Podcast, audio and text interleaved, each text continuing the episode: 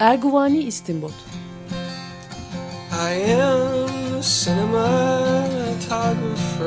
Sinemasal sohbetler.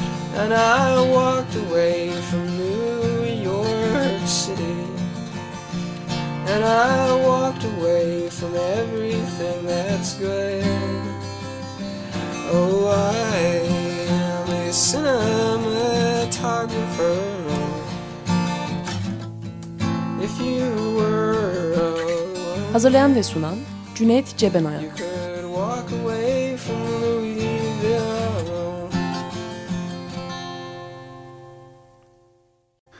Merhaba, 94.9 Açık Radyo'da Erguvani İstanbul programındayız. Ben Cüneyt Cebenoyan, konuğum Güven Güzeldere ile Spike Jonze'un Her, Türkiye'de gösterildiği adıyla Aşk adlı filmini konuşacağız. Hoş geldin Güven. Hoş bulduk Cüneyt.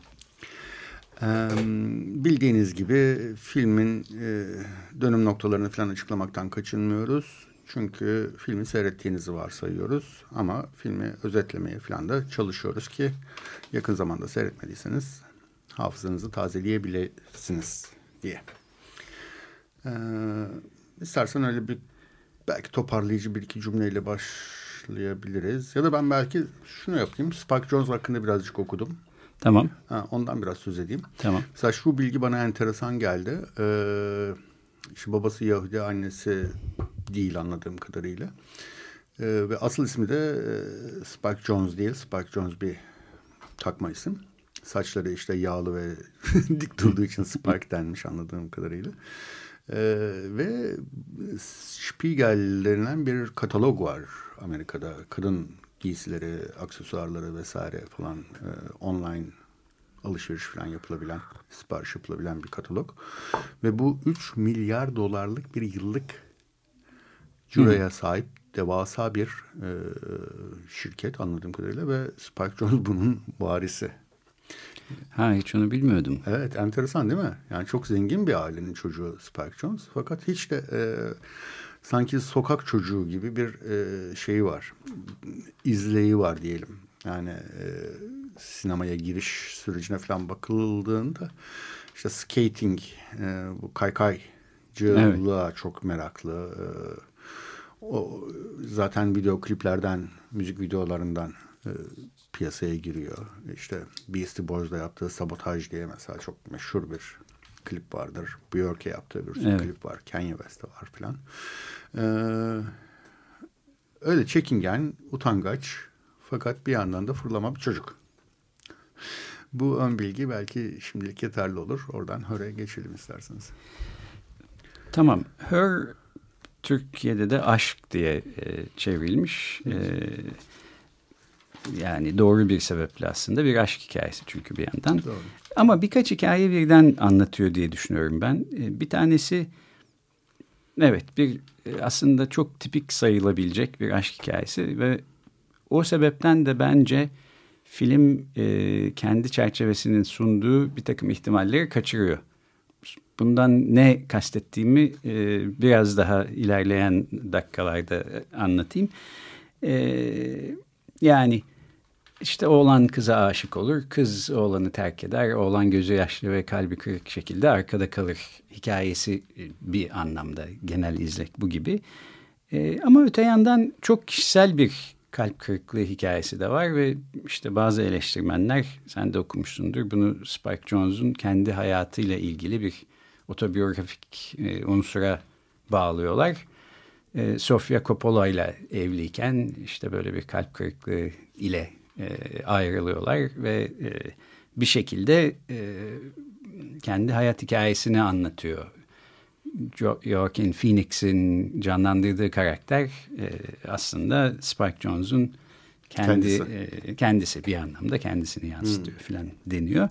Bunun bir simetriği de Lost in Translation için Sofia Coppola'nın Spike Jonze'la yaşadığı evliliği yansıttığı söylenir. Sofia Coppola'da evet ondan bir takım şeyler var ama o kişi Spike değil gibi bir açıklama yapmış. Evet öyle bir şeyler demiş.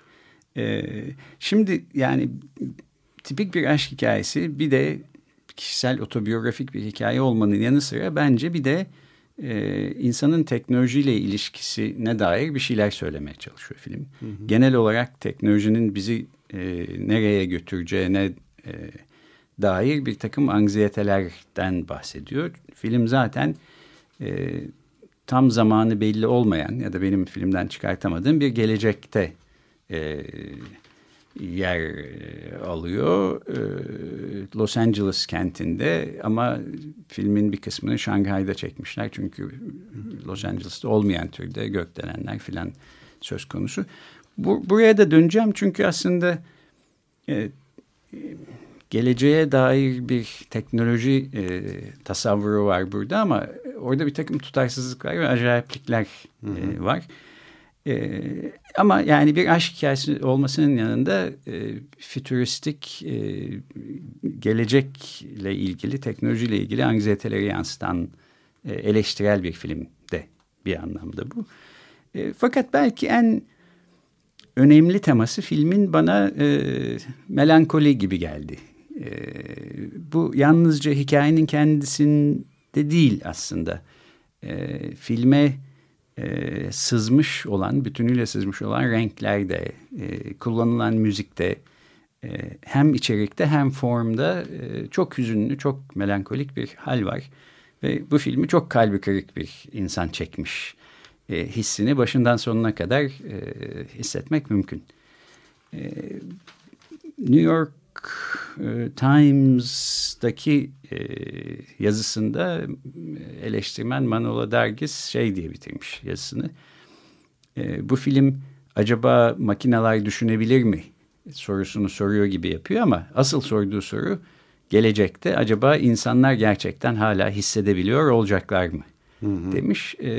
Bence doğru da bir gözlem.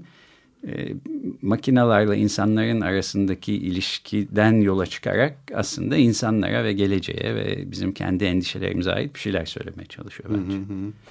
Yani evet, insanların hissedebileceklerini aslında gösteriyor diyebiliriz. Çünkü hani şeyin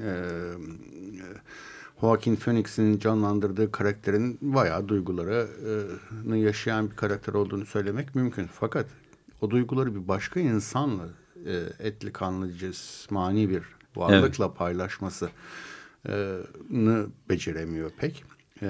Ki kaldı ki diğer insanlar da öyle gözüküyorlar. Evet. Evet. Yani hepsi sokakta, ellerinde aslında çok da yabancısı olmadığımız bir görüntü. Ellerinde bir takım bugün iPhone'lar ya da neyse akıllı telefonlar. Evet.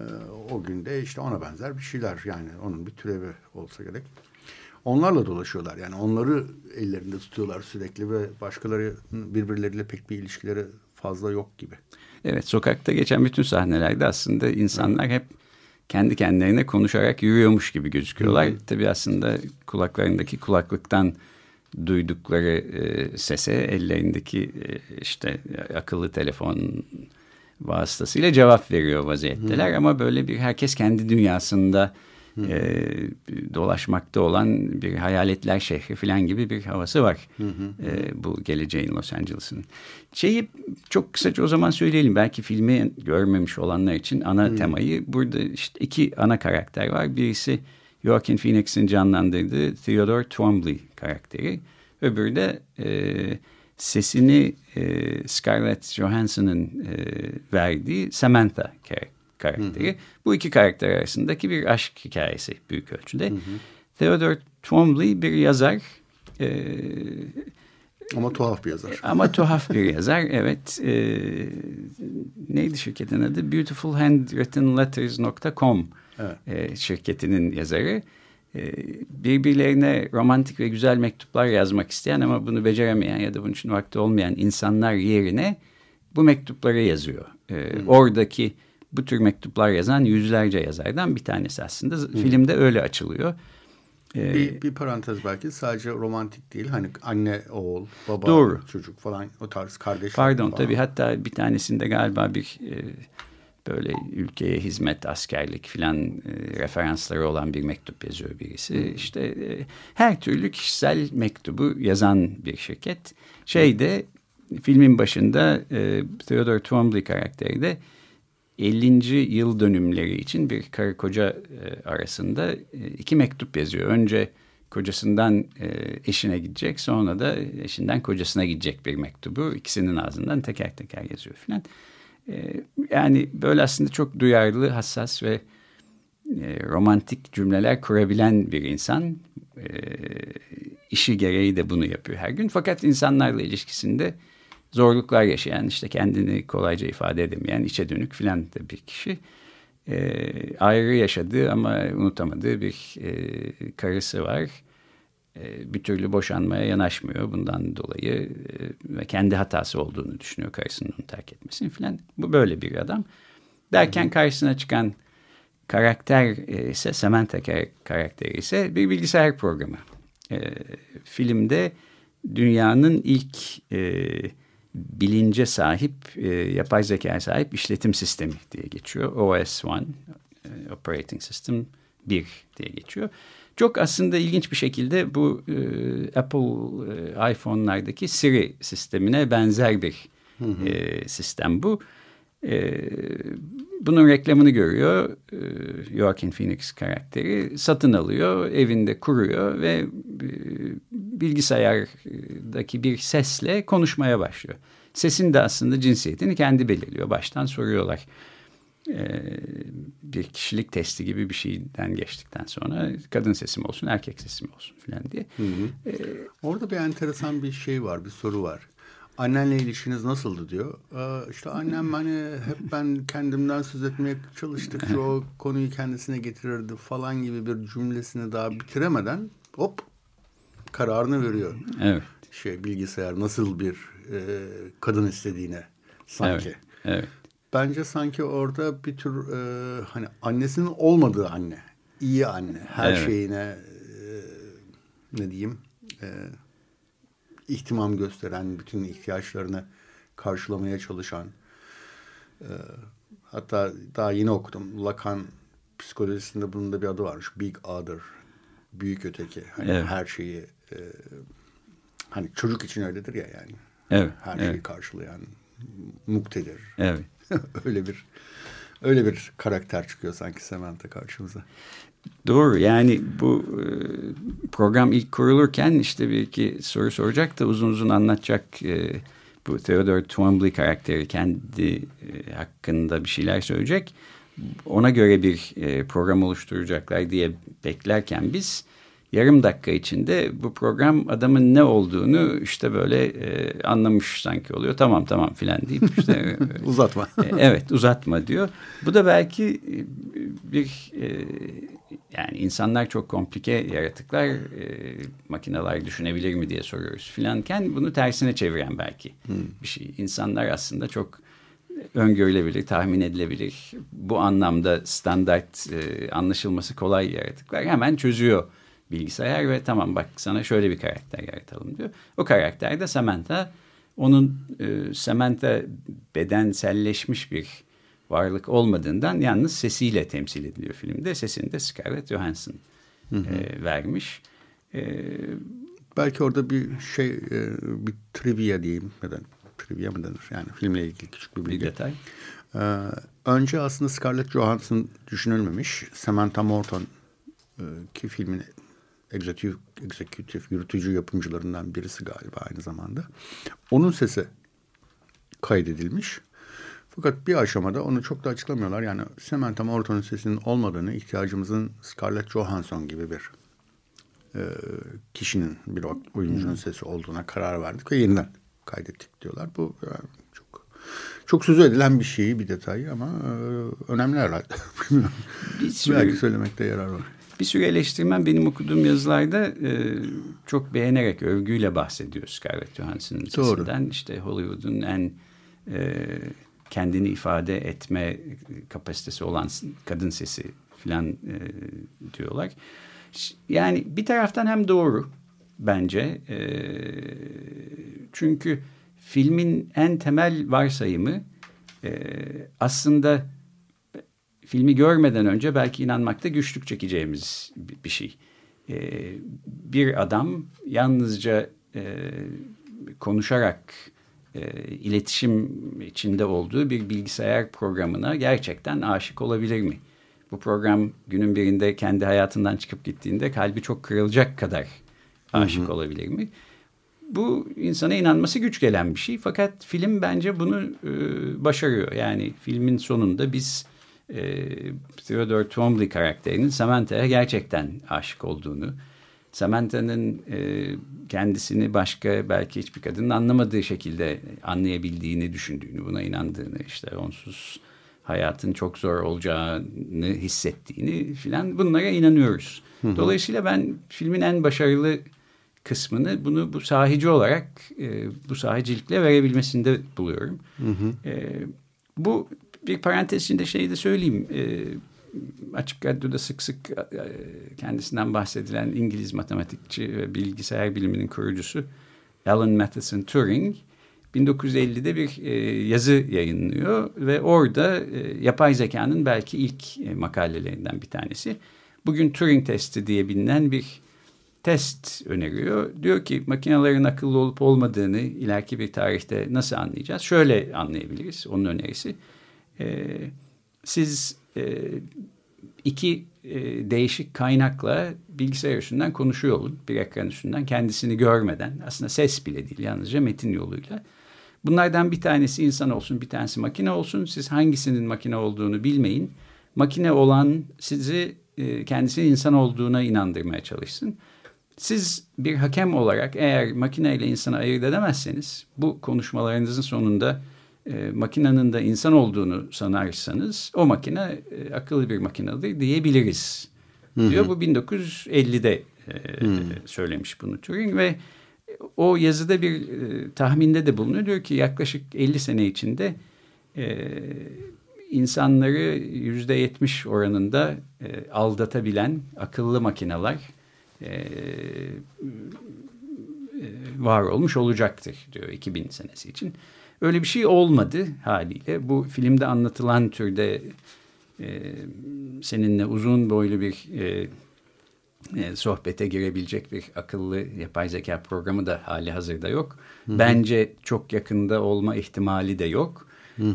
Uzak bir gelecekte ben olabileceğini düşünüyorum. Ama bu işte belki Turing'in fikrinden bu film bu şekilde yola çıkıyor.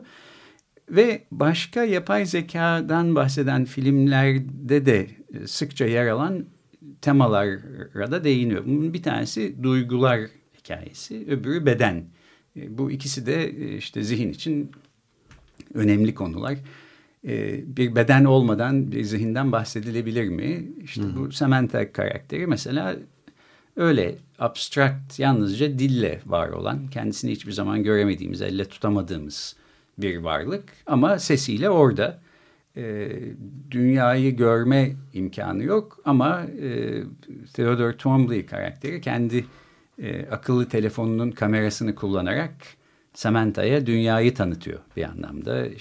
Plaja gidiyor, orayı gösteriyor. Luna Park'a gidiyor, Luna Park'ı gösteriyor filan. Bu beden konusu filmde de sıkça kullanılıyor. Samantha mesela giderek daha bir bedene sahip olmamasının verdiği sıkıntıları dile getirmeye başlıyor. Bir bedenim olmadığı için ben dünyayı senin gibi deneyimleyemiyorum ya da sana yeterli olamıyorum diyor. Birkaç kez de aynı şekilde belki beden ve bedensel deneyimin olmamasından kaynaklanan duygularının olmaması ya da duygularının gerçek olup olmadığını sorgulanması da gündeme geliyor. Bir yerde aslında duygularıyla başı belada olan karakter insan karakteri. Yani bu Theodore Twombly karakteri. Bir türlü hislerini açıklayamıyor. Karısına kendisini iyi ifade edemiyor filan. Ama bu sorunsal Samantha üstünden de dile getiriliyor. Samantha'nın bir bedeni olmadığı için, dünyayı öylece deneyimleyemediği için yalnızca bir bilgisayar sistemi olarak ne programlandıysa onu belki yapabiliyor olma ihtimalinden yola çıkarak sen zaten gerçek duygulardan ne anlarsın ki filan gibi bir noktada, bir kavgada aralarında böyle bir konuşmada geçiyor.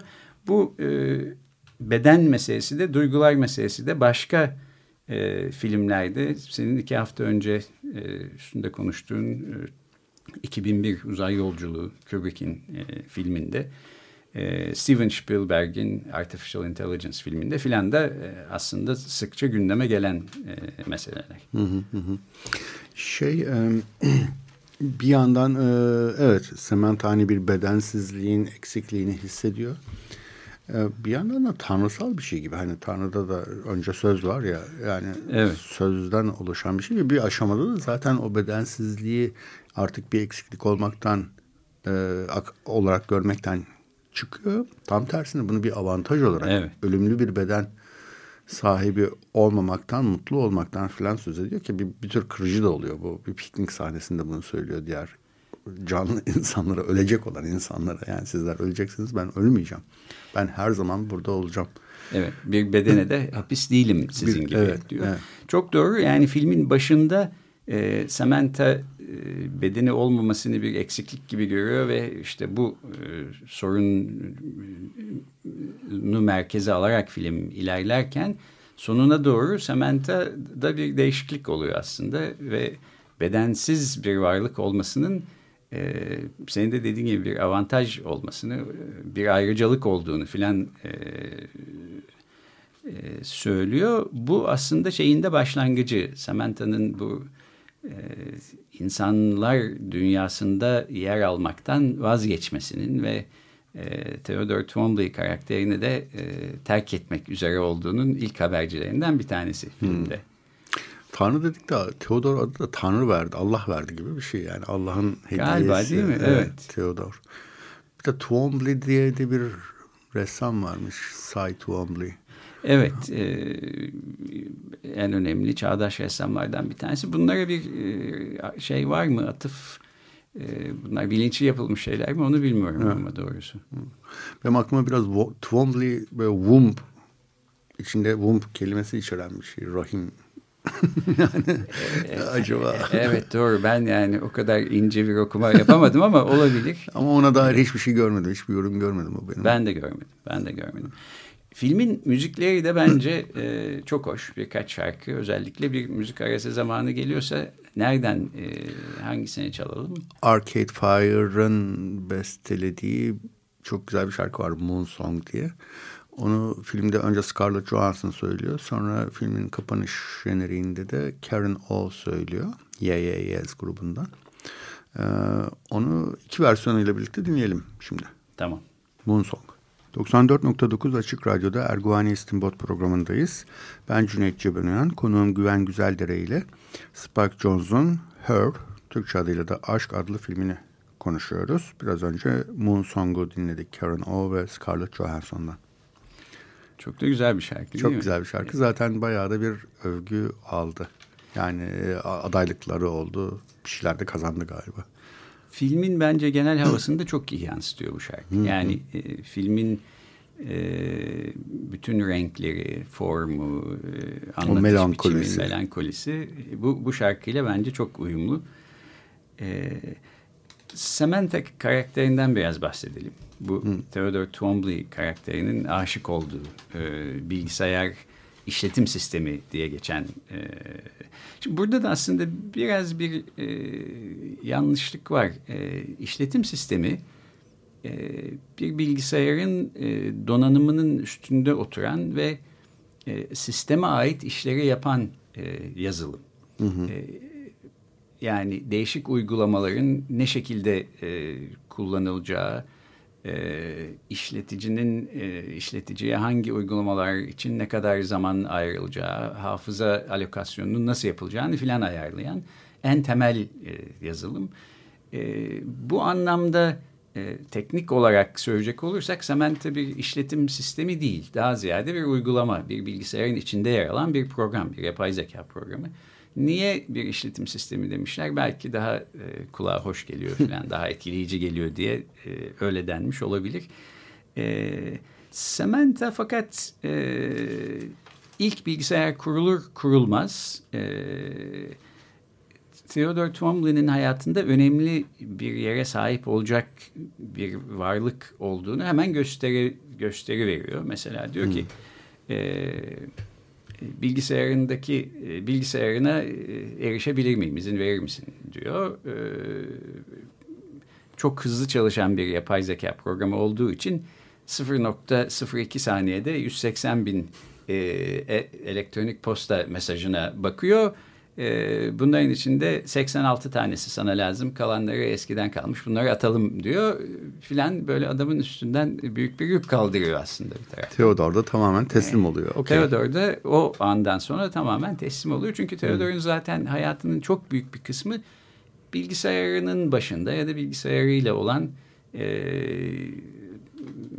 ilişkisiyle geçiyor. İşte yalnız bir adam, akşamları evde üç boyutlu bir bilgisayar oyunu oynuyor. O gün boyunca bilgisayar başında oturuyor filan. Samantha bilgisayara tamamıyla eriştiği anda aslında Theodore'un hayatının büyük bir kısmını anlamış ve ortaya çıkarmış oluyor. Nasıl bir karakter Samantha? İşte ete kemiğe bürünmüş bir karakter değil. Bir program sonuç olarak ama Theodore hakkında belki kimsenin bilmediği en ince detayları bilebiliyor. Çok akıllı, hem de mizah duygusu olan komik de bir karakter. Zaten hemen ilk konuşmaya başladıklarında birkaç dakika içinde aralarında bir kimya olduğunu, mizahi yönden iyi anlaşmalarından da yola çıkarak anlıyoruz. Meraklı bir karakter. Ben senin hakkında her şeyi öğrenmek istiyorum, anlat bana diyor. Kızmayan, talep etmeyen, alınıp gücenmeyen,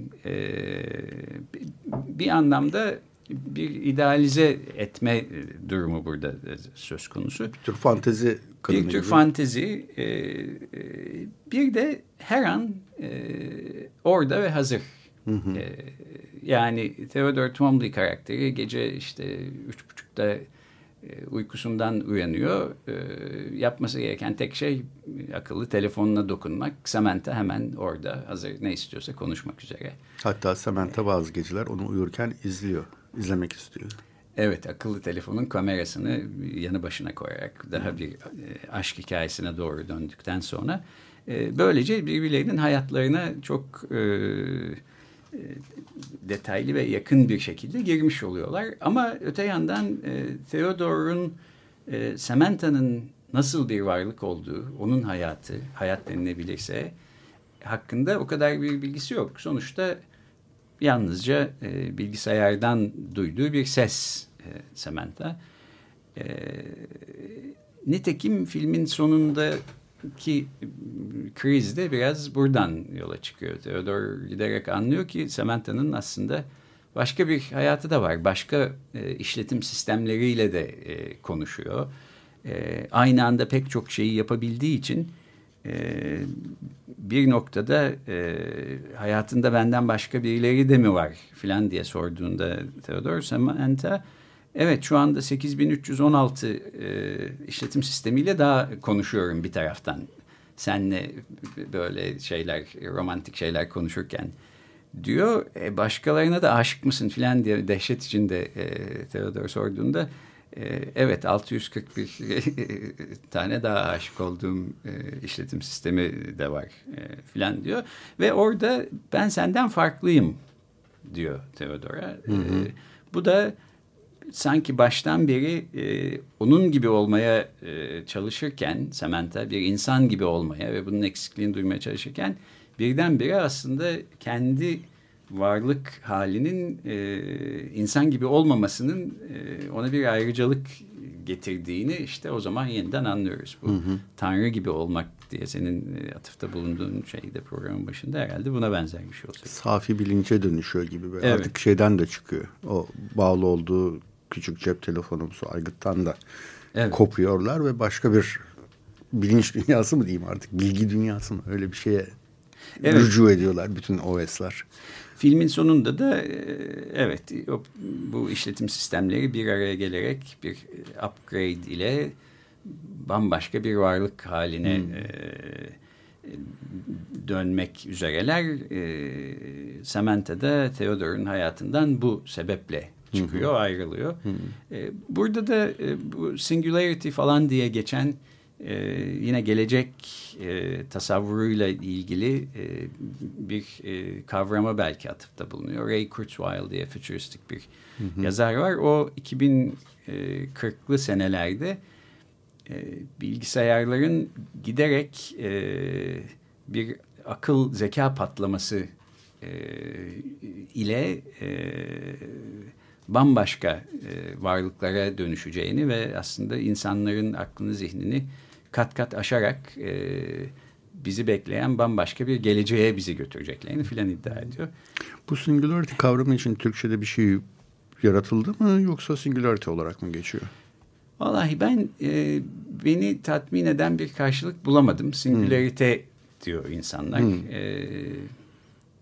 Tekilcilik mi bir Türkçe kavram duydum ama böyle tam yerine denk oturan bir şeye ben rastlayamadım. Şimdi makinaların işte kapasitelerinin, hızlarının, şunlarının, bunlarının giderek artan bir şekilde ilerleyebildiği falan doğru ama 2045 senesinde böyle bir singularity noktasına geleceğimiz, makinelerin belki akıl zeka olarak insanları kat kat aşacağı filan, bu bir fantaziden ibaret. Ben kendi akademik olarak üstünde çalıştığım konular arasında da yer alıyor yapay zeka. Yapay zekanın ilkesel olarak gerçekleşeceğine inanıyorum ama bu tür işte şurada 2045'ine kaldı 30 sene. Ama bir zaman meselesi olarak bir zaman meselesi olarak görüyorum ama böyle işte 10 sene 20 sene filan içinde olabilecek olacak bir şeyler gibi görmüyorum. Biz 30 sene sonra başımızdaki iktidardan kurtulabileceğiz mi filan, bunlarla uğraşıyoruz. Dünya bambaşka şeylerle uğraşıyor. O da bir başka mesele. Şey de enteresan değil mi? Bir gelecek varsayımı olarak iki karakterin yaptıkları işte aslında empati sempati satmak diyelim.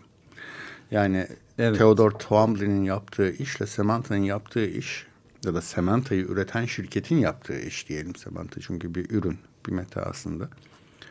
Aynı şey yani, ikisi de sevgi mi diyeyim, duygu mu diyeyim, onu satıyorlar. Yani pazarladıkları şey o. Theodore Twombly'nin işte BeautifulHandWrittenLetters.com'da yaptığı iş, insanlara bir başka insanla yakın, sıcak bir ilişkide olduğu yanılsamasını satmak. Evet. Samantha'nın yaptığı da o. Yani daha doğrusu Samantha'yı satan şirketin yaptığı, Samantha aracılığıyla yaptığı şey de o. Dolayısıyla aslında bayağı karamsar bir gelecekten de söz etmek, gelecek tahayyülünden söz etmek de belki mümkün. Burada artık sevginin tamamen bir tür alınan, satılan bir metaya dönüşmüş olduğu belki. Ancak böyle bir şekilde tatmin edilebilen bir duygu olduğundan söz etmek belki mümkün. Doğru. Yani bence de melankolinin ötesinde belki böyle bir karamsar da bir film aynı zamanda. Filmde bazı anlar dışında gerçek anlamda mutlu kimse de sanki yok. Evet. Theodore Twombly'nin işte eski bir arkadaşı ve onun kocası var, komşuları. Onlarla görüşüyorlar. Amy ile kocası. Fakat onlar da pek mutlu insanlar gibi değil. Bir süre sonra zaten ayrılıyorlar. İşte iş arkadaşı var, şu bu. Sokaklarda işte bu hayalet gibi kendi kendilerine konuşarak yürüyormuş gibi gözüken insanlar var ama mutlu bir dünya gibi gözükmüyor bu. Evet. Geleceğin dünyası. Los Angeles'ta gökdelenler yükselmiş. Şimdi burada da biraz acayip bir şey var. Bu nasıl bir gelecek? Bu kaç senesi mesela? 2050 mi? 2200 mü? Yani 100 sene sonradan bahsediyoruz. O kadar uzak değil sanki. Sanki o kadar uzak değil ve filmdeki diğer detaylara baktığımızda şimdi belki bugün 2015'te olmayan ama filmde temsil edilen ne var diye baktığımızda işte bu, yani sesli arayüz sistemleri daha gelişmiş gibi gözüküyor. Theodore Samantha'dan önce de akıllı telefonuna işte e-maillerimi oku diyor, şöyle bir müzik çal diyor. Neredeyse buna yakın şeyleri işte Apple'ın Siri programı şimdi yapar oldu. Ya da hologramik oyunlar falan. Ya da 3 boyutlu hologramik oyunlar. Bu belki işte her evde yaygın bir şekilde yok ama yarın öbürsü gün olabilecek şeyler gibi gözüküyor. Bir bu akıllı ev kavramı var. Oraya da küçük bir referans var şeyde. Mesela işte odaya geldiği zaman kendiliğinden ışık yanıyor. Adamın bir sensör onu fark eder. Zaten çok var olan şeyler. Tuvalete girdiğinizde yanıyor. Aynen yani. Ya da olmakta olan. Bunun ötesinde çok fazla bir geleceğe ait bir şey görmüyoruz. Hı-hı. Burada belki şimdi olmayan geleceğe ait unsur Samantha. Böyle bir işletim sistemi, bilinçli bir işletim sistemi. Ben şey diye düşünüyorum. Onun dışında ama mesela metro, trenler, Luna Park, plaj, binalar, gökdelenler filan bunlar bugün de olan şeyler gibi gözüküyor. Hatta bir retrofütüristik bir estetik neredeyse, var. Neredeyse doğru. Estetik yani, olarak da öyle. Yani giysiler bir tuhaf hani göbeğin üstüne kadar çekilen pantolonlar. Evet. Hatta plajda bir takım böyle ta hani 30'larda filan erkeklerin giydiği böyle çizgili mayolar vardı. Evet. Ya kadın mayosu gibi. O tip şeyler filan da var. Evet, bir retro estetik var. Gündeme gelmiş gibi. Bir noktada bu Theodore'la ayrılmış olduğu eşi boşanma belgelerini imzalıyorlar. Orada da görüyoruz ki boşanma meselesi de aslında yine böyle kağıt üstüne imza atarak filan eski usul yapılan bir şey. Bütün bunların içinde tek bir belki fütüristik bir unsur var. O da Samantha işletim sistemi. Ben biraz şey diye düşünüyorum. Yani Samantha gibi bir bilinçce farkındalığa sahip bir işletim sistemi günün birinde geliştirilebilir ya da öyle bir yapay zeka programı. Ama o ortaya çıktığı zaman başka bir sürü şey de büyük ihtimalle değişmiş olacak. Yani hemen her şeyin aynı olduğu bir dünyada böyle bir akıllı yapay zeka sisteminin gerçek anlamda bir yapay zeka sisteminin ortaya çıkmış olması pek bana tarihsel ve teknolojik açıdan doğru gelmiyor. Ama işte filmin bir parça fantezisi de bu. Çünkü sonuçta bir teknoloji eleştirisi var ama bence kişisel bir aşk hikayesini anlatmaya çalışıyor adam. Bence de. Asıl derdi o. Bir ayrılık travmasını atlatmaya çalışan, o dönemde de işte gerçek bir kadınla ilişki kurmakta çok güçlük çeken, çünkü bir daha kırılmaktan belki çok ürken bir adamın hikayesi. Öte yandan evet dediğin tarih dışılık ya da tarihsel olarak gerçekçi olmayan başka bir sürü şey daha var. Yani mesela bir eleştiride mesela filmde neredeyse hit zencinin olmaması ki Los Angeles'ta geçiyor olay. Sınıf farklılıklarının neredeyse hiç olmaması. Evet. Orta sınıf bir dünya. Mesela böyle bir işte çalışan bir insanın böyle bir evde oturabiliyor olması. Yani, şahane manzaralı çok güzel bir evi var. Evet yani yaptığı iş hani ne bileyim ben o kadar da derin bir şey yapmıyor sonuçta. Yani kendisi gibi yapan başka insanlar da var o mekanda. Yani nasıl bu kadar çok müreffeh bir hayat sürüyor insanlar. Yani işte etnik olarak, sınıfsal olarak bir takım soruları yanıtlamıyor film. Evet bence de mutlaka öyle. Yani öyle gözüküyor ki Spike Jonze bu kalp kırıklığı içeren aşk hikayesine o kadar saplanmış kalmış ki ya da derdi o kadar onun merkezinde, çevresinde dönüyor ki başka her bir şey bir detay olarak solgunlaşmış gitmiş filmde sanki. Şu anda aklıma gelen bir şeyden söz edeyim. Deminden beri aslında aklımı kurcalıyor da şu anda böyle bir sanki klik eden bir şey var. Bir Alan Watts diye bir karakter yaratmıyorlar aslında. Var olan bir 60'ların 70'lerde ölmüş bir felsefeci. Ha. Evet. 60'larda özellikle etkili olmuş. Zen Budizmi işte Amerika'ya taşıyan falan bir karakter var Alan Watts diye. Onu bilgisayarlar bütün yazdıklarından falan yeniden canlandırıyorlar. Evet, ona bir ses de sistemine veriyorlar. Döndürüyorlar. Evet. Ve bu Alan Watts karakteri bir anlamda bu bütün diğer işletim sistemlerinin bir araya gelip bir singularity'ye ulaşmaları, başka bir varlığa dönüşmelerinin belki işte fikir önderi, kanaat önderi filan haline geliyor. Evet. Ona da öyle bir yani gerçek bir felsefeciye böyle bir referans var. Şimdi ben şöyle bir uçuk kaçık yorum yapacağım. Demin başardı söyledik ya, Lost in Translation'da Sofia Coppola'nın Spike Jonze'la ayrılmasının bir tür öyküsü olduğu, bunun da Spike Jonze'un Sofia Coppola'yla ayrılmasının öyküsü olduğunu. Lost in Translation'da Türkçe'de nasıl oynadı? Bak şu konuşana falan gibi saçma sapan bir adla oynadı. Galiba evet.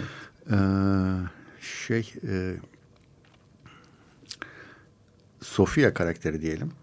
Sofia Coppola'nın kendisini canlandırıyorsa orada orada da Scarlett Johansson oynamıyor muydu? Şimdi evet evet tabii o oynuyordu. Galiba, evet, tabii. Bill Murray ile Scarlett Johansson oynuyordu. Evet. Bu da enteresan bir benzerlik. Kocasından kopup çok yaşlı, neredeyse bir baba figürü olan Bill Murray ile birlikte oluyordu. Bu filmde de sanki birlikte olmuyordu ama yani onunla bir platonik aşk yaşıyorlardı. Evet. Bu filmde de sanki yine çok yaşlı Alan Watts figürü Bill Murray'in Lost in Translation'daki rolünü üstleniyor gibi. Yani Scarlett Spike'tan ayrılıp daha baba, daha entelektüel, daha ağır bir adama doğru yol alıyor. Öyle olmuş gibi gözüküyor, evet. Bir de belki film başka neler yapabilirdi ve neleri kaçırdı. Bundan da biraz konuşabiliriz. Bence çünkü filmin kendi kendine sunduğu ama sonra peşinden gitmediği başka ilginç ihtimaller var.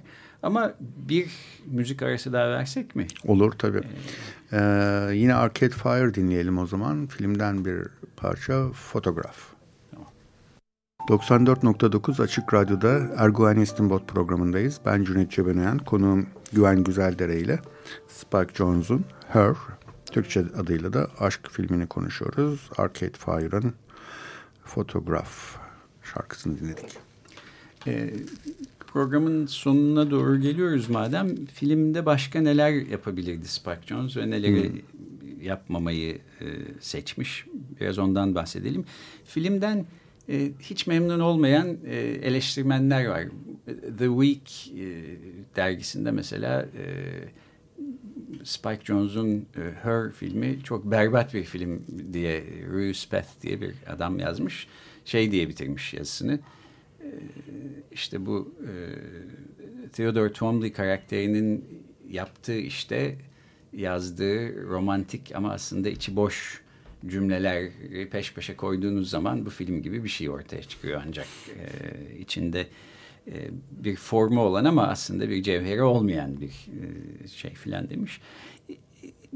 Bir takım ilginç şeyler var filmde. Mesela en sonunda bu Theodore Twombly karakteri Samantha tarafından terk edildikten sonra çok eskilerden arkadaşı olan ve kocasından ayrılmış olan Amy'ye gidiyor ve sanki onların arasında bir aşk başlayacakmış gibi. Ya da işte bir insanla bir makine zaten ne kadar olsa bir arada olamaz.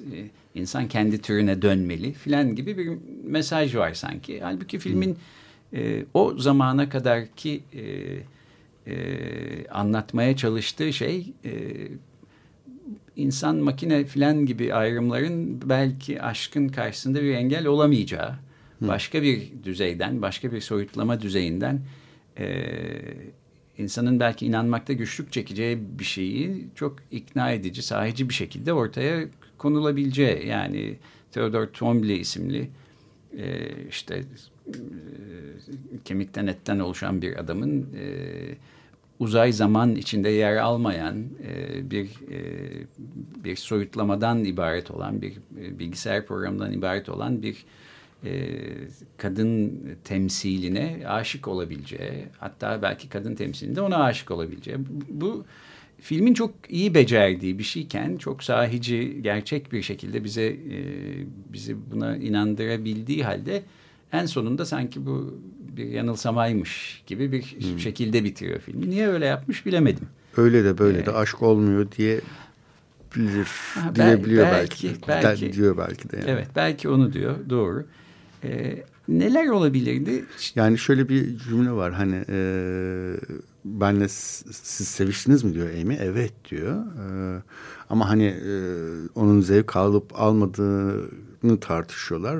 Taklit ediyor olabilir. Orgazm taklidi yapıyor olabilir. Kim yapmıyor ki? Zaten bütün olay aşk dediğin şey hep bir taklittir gibi bir şey söylüyorlar. Yani herkes taklit yapıyor. Herkes. Yani orada da burada da aslında bir fark yok. Sonuçta da böyle bir balayı sürecinden sonra işler değişiyor.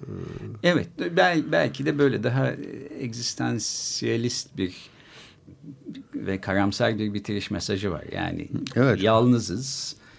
Bir insanla da beraber olsak, bir yapay zeka programıyla da beraber olsak sonuçta kendi başımızdayız ve hiçbir zaman gerçek anlamda aşk yok filan gibi bir şey söylüyor belki. Hatta o son sahneyi ben öyle görmedim. Ama intiharın eşiği gibi görenler de var. Yani ikisi de terk edilmişler. Amy de işletim sistemi tarafından terk edilmiş. Theodore da terk edilmiş. Çatıya çıkıyorlar. Evet. Ve hani bir adım daha atsalar ölecekler. Evet. Yani uçacaklar.